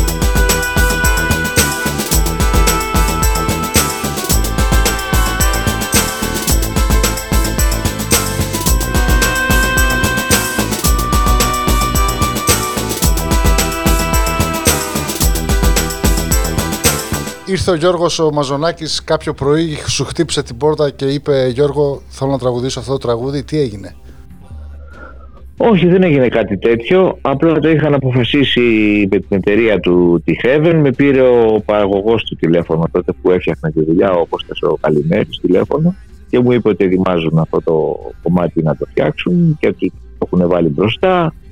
Ε, το βγάλανε μετά στη τηλεόραση με την εκπομπή αυτή την, ε, που είχαν, δεν θυμάμαι πώς λέγεται τώρα, τη, με το The Voice, δεν θυμάμαι τώρα πώς λεγόταν τότε, δεν θυμάμαι, δεν, Ε, αυτά τα, τα δεν τα reality πολύ shows. παρακολουθώ. Μπράβο, ναι, ναι. Και βγήκε το παρουσίασε εκεί. Ε, Το κομμάτι πα- ε, έκανε πάλι επιτυχία φυσικά. Ναι, γιατί να πούμε ότι αυτό το κομμάτι. Εγώ θυμάμαι, ήμουν Ελλάδα το στο Λύκειο, γινόταν χαμός. Για εκείνη την εποχή έκανε πολύ ψηλές πωλήσεις. Ναι. Ναι, ήταν, ήταν πολύ εύκολο, δηλαδή σου έμενε, ήταν η get stuck στο, Ναι. στο μυαλό Ναι. και, στο, και το Ακριβώς. λες, ναι, ήταν κάτσι. που Ναι, λέμε. ναι. Α, ωραία, και το 10 νομίζω το έβγαλε ο Μαζονάκης και ήταν μια... Ναι. Όλοι μάθανε, «Ω, ποιο είναι αυτό το τραγούδι, ο, από του Σόπα και όλοι πήγαν πίσω. Ή το 8. Το 8 μου φαίνεται. Το 8 πιο νωρίς θα ήταν. Δίκαιος. Έχω Μου περάσει φαίνεται το 8. Το 8 μου 12 φαίνεται. χρόνια από τότε, μάλιστα. Ναι. σαν, σαν προχθές φαίνεται. ναι, έκανε καλό remix όμως. Έκανε καλή παραγωγή όπως Ναι, ο ναι. Καλημέρης και είναι και καλός παραγωγός. Και να μιλήσουμε και λίγο μια ερώτηση που ήρθε από μια φίλη μας. Εχόντως, καλώς εχόντων των πραγμάτων. Λίγη, λίγη γρήγορα ο κορονοϊός, το καλοκαίρι είμαστε στην Ελλάδα, διακοπές. Πού, μπορού, πού μπορούμε να δούμε τον Γιώργο τον Γκυκοδήμα. Πού παίζει, τι Ε, κάνει. Δώσε μας μια εικόνα, αν έχεις σχεδιάσει κάτι τώρα για το καλοκαίρι, αν όλα πάνε καλά. Κοίταξε, Θεού θα σου, θέλοντος. πω, θα, σου, θα σου πω την αλήθεια. Αυτή τη στιγμή όχι μόνο εγώ, αλλά και περισσότεροι έχουν αναβληθεί τα πάντα. Έχουν αν- αναβληθεί τα πάντα, όπως σου λέω. Μακάρι το καλοκαίρι και ίσως πιο νωρίς να ξέρουμε τι μας γίνεται. Ε, εάν συμβεί κάτι τέτοιο και όλα πάνε καλά, σίγουρα μέσα από το διαδίκτυο θα κάνω ενημέρωση στο που βρίσκομαι, τι ακριβώς κάνω και πού θα εμφανιστώ. Να σε ρωτήσω πάνω σε αυτό. Εσύ, ε, όχι τι προτιμάς, πού νιώθεις πιο άνετα, να είσαι σε μια μικρή σκηνή έτσι, έτσι με, μας- να τραγουδάς ε, μαζί με φίλους. Σε μπουάτ. μπου- όχι σε μπουάτ. Πες το και μπουάτ, δεν ξέρω. Ή, ή προτιμάς να γυρίζεις όλη την Ελλάδα, ξέρω εγώ, κάθε τρίτο βράδυ σε διαφορετική πόλη και... Ναι, αυτό είναι το καλύτερο. Μ' αρέσει πιο καλά αυτό. Ναι, οκ. Μ' αρέσει πιο Περιοδεία. καλά αυτό. Περιοδεία. Ναι, ναι, ναι, ναι. Το να είμαι κάπου μαζί με άλλους και να παρουσιάζω κάτι, ναι, ε, και αυτό μου αρέσει πολύ, αρκεί να είναι σωστά τοποθετημένο και να μην είναι απλά να βγαίνω εγώ μετά να βγαίνει ο άλλος και μετά να βγαίνει ο άλλος. Κατάλαβες. Δηλαδή να υπάρχει κατά κάποιο τρόπο μια συγκρότηση, σαν ένα ενιαίο έργο. Σαν παράσταση. Έτσι ναι. Ωραία. από τις περιοδίες πόσα τραγούδια σου έχουν έρθει στο νου, πόσα έχεις γράψει τραγούδια στην περιοδία; Καθοδόν. Αρκετά. Αρκετά, αρκετά, αρκετά. Εκτός από το κομπολόι και από τα, και στα, μανιτ, και στα μανιτάρια έχω γράψει αρκετά και α, από τους, και στους όπα για στο δράγο χορό θυμάμαι δύο-τρία ε, και από τα αστεία σοβαρά κάτι. Γενικά, ναι, ναι. Και μπορεί να είναι και μισοτελειωμένα, δηλαδή να το ξεκινήσω ας πούμε, να το γράφω, να το αφήσω και μετά να το τελειώσω σπίτι. Μου- Μου θυμίζει αυτό το να γράφεις τώρα στο, στο δρόμο, σε μπλοκάκι, σε ημερολόγιο. Ήτανε, δεν ξέρω αν έχεις Ναι. δει την ταινία με τον M&M, το 8 Mile, που τα έγραφε στο, Ναι, ναι, στο, ναι, στο ναι, τρένο, ναι. στο σειρμό μέσα, τα, Μπράβο. τα στιχάκια. Ναι. Είναι εκείνη την ώρα. Ό- Όταν σου έρθει, σου ήρθε. Δεν έχει σημασία που είσαι. που θα σου έρθει ανα πάσα στιγμή, όπου και να βρίσκεσαι. Πόσο μ' αρέσουν τα κορίτσια της νύχτας αδύνατα χλωμάτα Πόσο μ' αρέσουν τα φώτα της νύχτας. Ψεύτικα θολά σαν τα μάτια της πόρνης στο λιμάνι της πόλης να με κοιτάζουν χαμένα χαμένα και θολά θολά, θολά, θολά, θολά Ερωτευμένος για πάντα θα είμαι μαζί σου. Για σένα η καρδιά μου θα καίγεται Χωρίς να παίρνει φωτιά. Χρυσαφένια πεταλούδα Της λεωφόρου η καψούρα Η πιο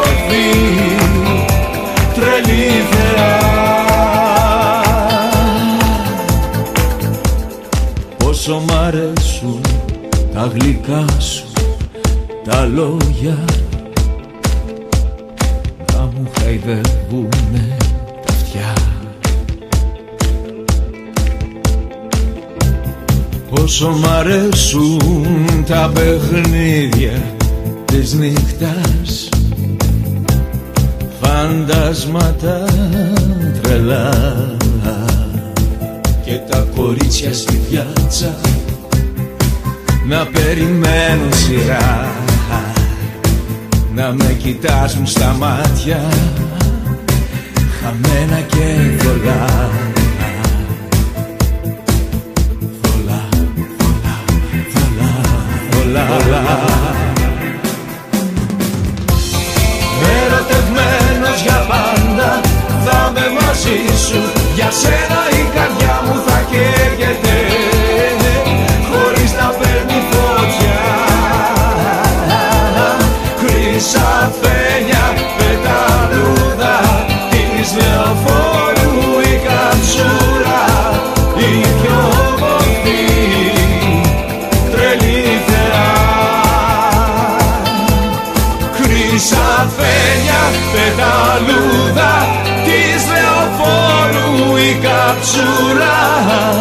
η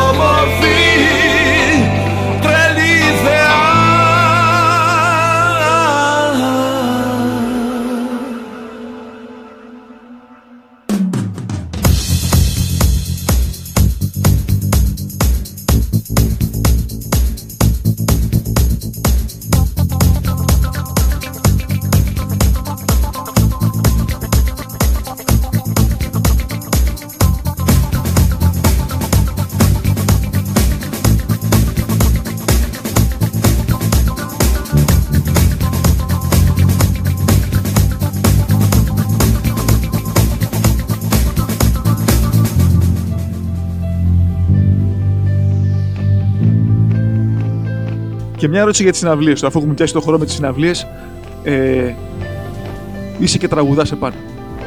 Και μαζί σου τραγουδάνε από κάτω οι υπόλοιποι, το ξέρουνε, δεν φεύγει κανένας τίποτα, κανένα τίποτα, φάλτσο κανένα. Ναι. Η συγκίνησή σου την ώρα εκείνη που τους βλέπεις όλους αυτούς 10, 50, 100, 200 που ξέρουν το, τρα- τα τραγούδια σου απ' έξω και σε συνοδεύουν δεν σε διορθώνουν, σε συνοδεύουν.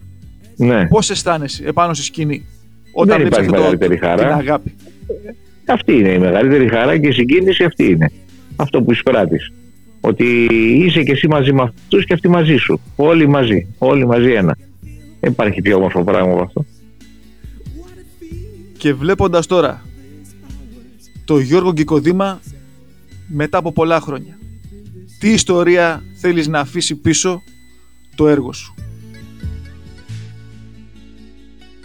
Ε, το ότι αυτός ο άνθρωπος πέρασε, έγραψε την αλήθεια, είπε την αλήθεια, την ε, τραγούδισε και την αγάπησε ο κόσμος γιατί ήταν απλά αληθινός άνθρωπος. Αυτό.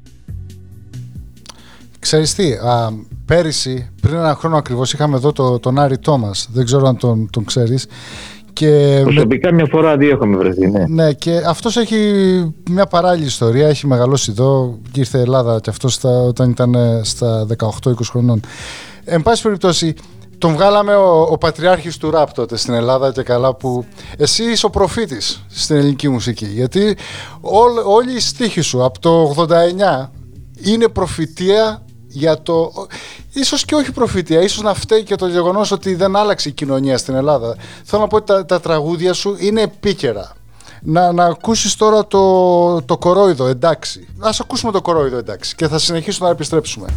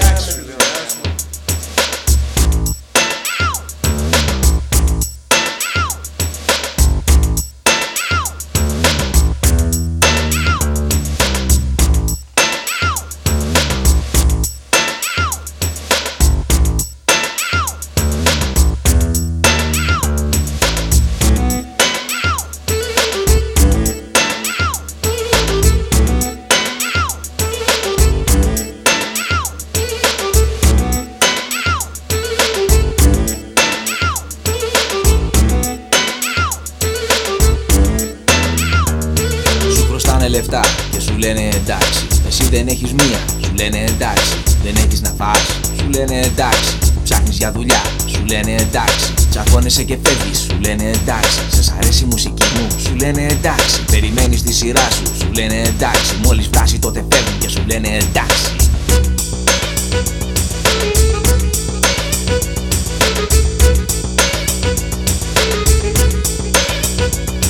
Οι δικοί σου στο σπίτι σου λένε εντάξει. Οι φίλοι σου στο δρόμο σου λένε εντάξει. Το κορίτσι σου γελάει και σου λέει εντάξει. Κορόιδο. Κορόιδο. Εντάξει, εντάξει. Κορόιδο.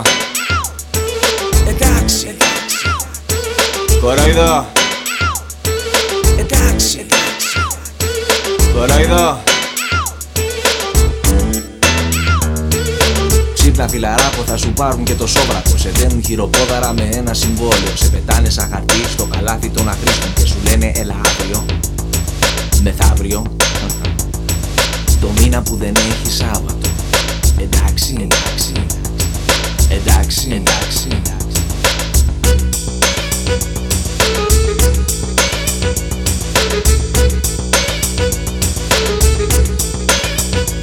Σε αυτή τη χώρα που ζεις όλοι λένε εντάξει. Το έχουν βρει εύκολο να ζουν χωρίς τάξη. Σε αυτή τη χώρα που ζεις όλοι βρίζουν την τάξη. Το έχουν βρει εύκολο να λένε εντάξει. Κορόιδα Εντάξει, εντάξει Κορόιδα Εντάξει Κορόιδα Εντάξει μωρέ Κορόιδα Εντάξει Εντάξει, εντάξει. Κοροϊδό. Εντάξει. Ξύπνα. Κοροϊδό. Εντάξει, σου λέω. Κοροϊδό. Εντάξει, εντάξει. Αυτό το στίχος στο κορόιδο εντάξει αυτή τη στιγμή μπορείς να το βάλεις στην ελληνική κοινωνία, στην ελληνική πραγματικότητα. Δεν έχει αλλάξει, μπορείς να πεις δεν έχει αλλάξει τίποτα. Ναι, Σου χρωστάνε λεφτά, συνέχεια αυτό. σου λένε έλα αύριο. Και σου λένε εντάξει. Ναι, Ναι. Σου λένε έλα αύριο, μεθαύριο, το μήνα που δεν έχεις αύριο. Μεθαύριο, ναι. Ακριβώς. Είσαι προφήτης ή απλώς η κοινωνία απέτυχε να αλλάξει και να προοδεύσει; Ε, κοίταξε, ε, αυτό το γεγονός το εντάξει, εντάξει, εντάξει, είναι αυτό που εισπράττουμε κάθε μέρα. Ε, μην ξεχνάμε ότι στην Ελλάδα υπολειτουργούν πάρα πολλά πράγματα. Υπολειτουργεί το κράτος. Τώρα κάτι πάει να γίνει, κάπως πάνε να μπουν τα πράγματα σε μια σειρά και ελπίζω να μπουν γιατί δεν υπάρχει και άλλη ευκαιρία να σου πω για την αλήθεια μου. Ε, δηλαδή, Δηλαδή, εάν τυχόν πάλι τελειώσει ο κορονοϊός και αρχίζουν και τσακώνονται και τρώγονται μεταξύ τους στη Βουλή και λέει εγώ είμαι και εσύ δεν είσαι και εγώ δώσα πιο πολλά και εσύ πιο λίγα, ε, τότε δεν πρόκειται να γίνει τίποτα. Δηλαδή, αν ένας τραβάει είναι και το χαλί του αλλού από κάτω, ποιος θα είναι ε, κόκορας στο κοτέτσι, κοτέτσι θα μείνει. Να. Δεν θα φτιαχτεί τίποτα. Πάντως, ο- Είναι απλό το θέμα. Αν να μείνει κοτέτσι η χώρα, μα- η χώρα μας, τι να σου πω. Στο τέλος θα βαρεθούν και κότε και θα φύγουν. Νομίζω έχεις δίκιο, σε, έχεις δίκιο σε αυτό που λες με το εάν και, Ε, ναι. και τώρα μετά τον κορονοϊό συνεχίσουν μετά να κάνουν τα Ε, ίδια. αυτό λέω. Δηλαδή, εντάξει, ξέρω εγώ. Αυτό που λέμε, εντάξει. Έχει ένα όριο το εντάξει. Αν το ξεπεράσουμε και αυτό, μετά θα μα τάξει της μοίρας μας. Κάπου έχω την εντύπωση ότι τα, τα έχουμε ξαναπεί. Όχι εμείς, έχουν υποθεί πάλι αυτά και μετά το 21 και στις αρχές του αιώνα επί, Ναι. επιτρικούποι και έχουν πάλι τα ίδια γίνονται. Ναι. Ε, ας ελπίσουμε ότι και μετά το δεύτερο παγκόσμιο λέγαμε θα αλλάξουμε, αλλά είδαμε τι έγινε αμέσως μετά το δεύτερο παγκόσμιο στην Ελλάδα. Ναι, πέφτουν πάνω στο μέλι και, και κάνουν σαν μπαλαδία. ας πούμε. Βλέπουν λεφτά και τα, τα, τα τρώνε όλα, δεν αφήνουν τίποτα. Και όχι τίποτα, αλλά υπάρχει και ατιμορρησία. Υπάρχουν πάρα πολλοί οι οποίοι ούτε φυλακή δεν μπήκαν, άλλοι μπήκαν μια βόλτα, έτσι για λίγο, κάτσανε δύο μήνες, πάγανε ξέρω εγώ πόσα εκατομμύρια από εξοπλισμούς, από τράπεζες, από οίκα, από ό,τι θέλεις, από ομόλογα. Όλοι αυτοί μείνουν ατιμόρυτοι. Τίποτα. Με, μετανοείται, μετανοείται. Ήγγεται η ώρα. Ε, ναι, αυτό τώρα είναι ήγηκε η ώρα ναι, της τιμωρίας των υποκριτών. Δηλαδή η συμμορία και η τιμωρία πάνε μαζί. Ε, πρέπει να τιμωρηθούν, πρέπει να, πρέπει να συμμαζευτεί, δεν γίνεται. Δηλαδή τόσο πολύ μπάχαλο δεν γίνεται. Ε, βλέπεις στους νέους ανθρώπους. Ας ξεχάσουμε αυτούς τους boomers που λέμε εδώ, όσοι γεννήθηκαν μετά το Ναι, δεύτερο μπράβο. παγκόσμιο. Ή ας ξεχάσουμε ακόμη και τη γενιά του Πολυτεχνείου, αυτούς που αποφύτησαν από πανεπιστήμιο στην Ελλάδα τα μέσα τέλη 70. Ας αφήσουμε αυτούς. Ναι. Στη νέα γενιά, παιδιά τα οποία έχουν γεννηθεί τότε, μετά το 70. Βλέπεις να, να βλέπουν το, τον τρόπο, τον κόσμο διαφορετικά; Γιατί να πω εγώ προσωπικά, κάθε φορά που έρχομαι Ελλάδα, Μπορεί να με απογοητεύουν, να με απογοητεύουν οι, οι μεγαλύτεροι ηλικιακά, αλλά βλέπω τα παιδιά τα οποία σκέφτονται αλλιώς. Βέβαια υπάρχουν και εξαιρέσεις, δηλαδή και ειδικά στην Ναι. επαρχία. Αλλά βλέπω αυτή τη διαφορά. Βλέπω ότι υπάρχει ελπίδα, υπάρχει μέλλον. Υπάρχει μια ελπίδα γιατί η γενιά του 40 δεν είναι η προδομένη γενιά. Είναι αυτοί που φάγανε τη χλέβα. Είναι αυτοί που ξαφνικά νόμιζαν ότι τα έχουν όλα και δεν είχαν τίποτα. Είναι αυτοί που τους τράβηξαν το χάλι από τα πόδια. Είναι, είναι αυτοί μάλλον που δεν έγιναν ποτέ κατεστημένο. Γιατί η γενιά του Πολυτεχνείου η οποία είχε το καρπούζι, είχε και το μαχαίρι, δυστυχώς δεν τα μοίρασε σωστά με αποτέλεσμα η επόμενη γενιά να μην βρει χαλί από κάτω. Γι' αυτό και τραβήξαμε όλο αυτό το πράγμα. Γι' αυτό και έγινε όλος αυτός ο χαμός. Τώρα τα νέα παιδιά που λες, επειδή θέλουν δεν θέλουν, θα πρέπει να ορθοποδήσουν και να κρατήσουν, ε, πώς το λένε, την επαφή τους με την πραγματικότητα. Δεν πρέπει να πέσουν στην πλάνη. Γιατί δεν υπάρχει άλλο περιθώριο.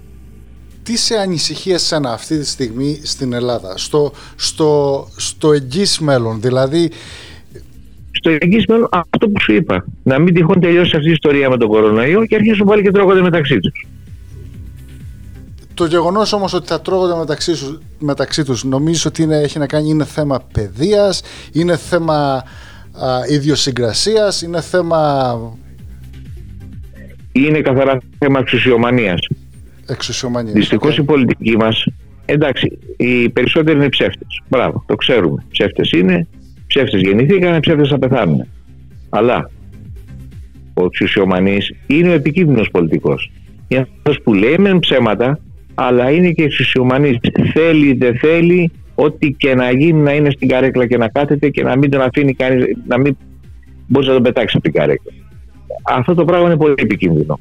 Αυτό τραβήξαμε τόσα χρόνια με τα προηγούμενα, γι' αυτό και φουντάραμε. Έγινε ένα κράτος το οποίο ήταν μέσα στην ασυδοσία. Ε, μην ξανακάνουμε πάλι αυτή την ασυδοσία, τουλάχιστον να είναι ένα κράτος δικαίου. Όσο μπορεί να γίνει, γιατί μετά θα γίνει, ξέρω εγώ τι να σου πω. Είδες το high tech ε, φυλακή, λέει μέσα κάποια πράγματα. Ναι, ναι.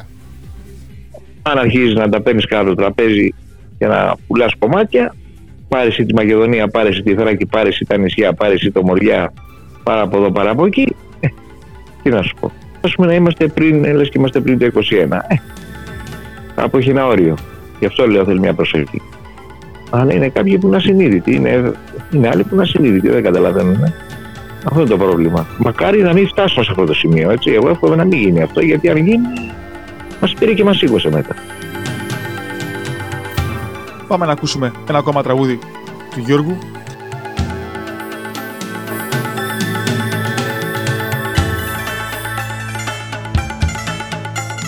Όταν κατέβηκε στο βράδυ τα σκαλιά Σε είδα απ' τον κόσμο ξεχασμένη Θυμάμαι πως μου λέγες αν θες. Είμαστε ξένοι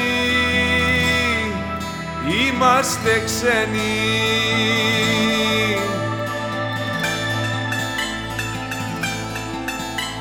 Γιατί να είμαστε μακριά χωρίς αιτία;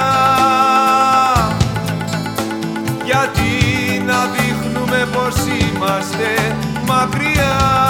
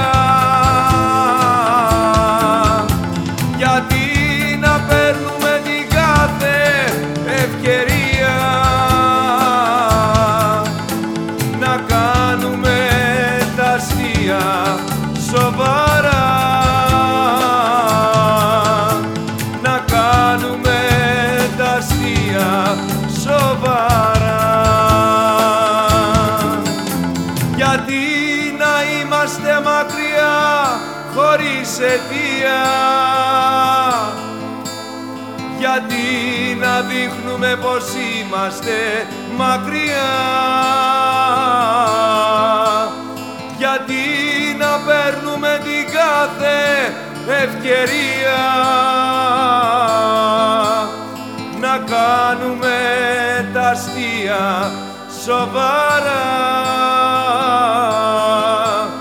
να κάνουμε τα αστεία σοβαρά Και κάναμε τα αστεία σοβαρά. Εγώ θα το, θα το ξαναπώ. Αυτός ο δίσκος.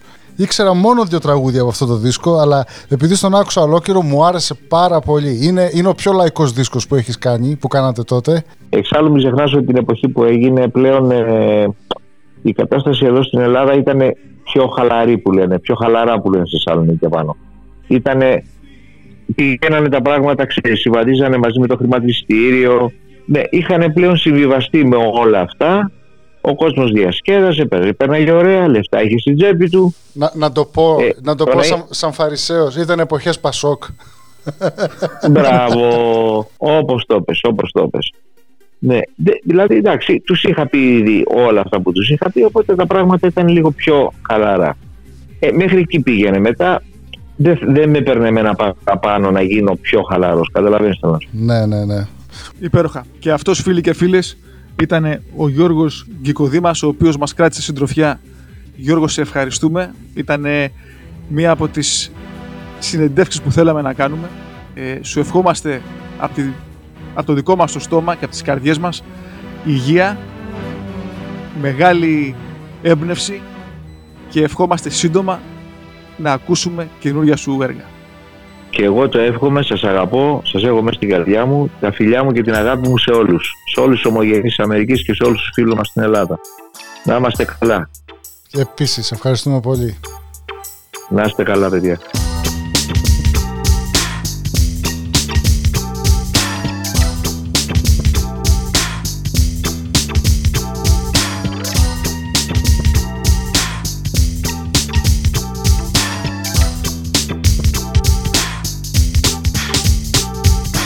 Ξέρω στα αλήθεια που ανήκω.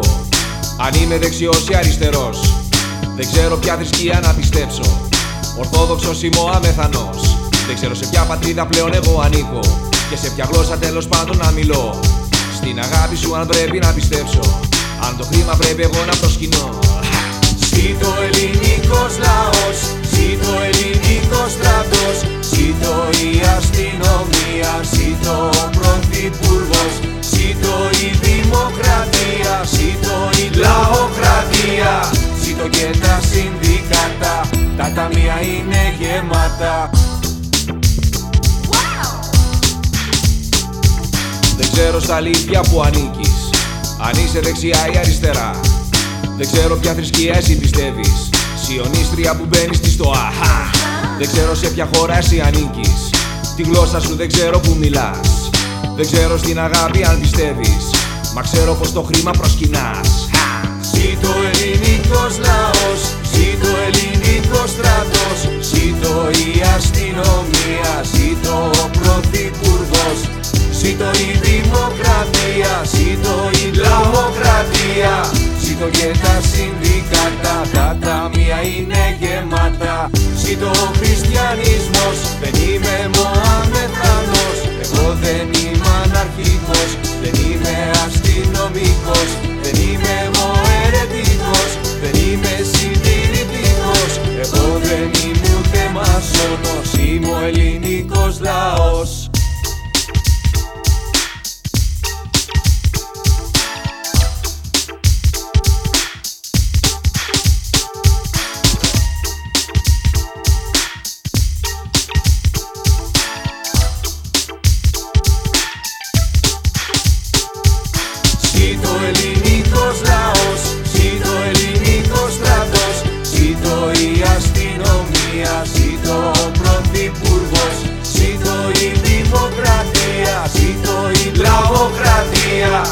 Ζήτω και τα συνδικάτα, τα ταμεία είναι γεμάτα.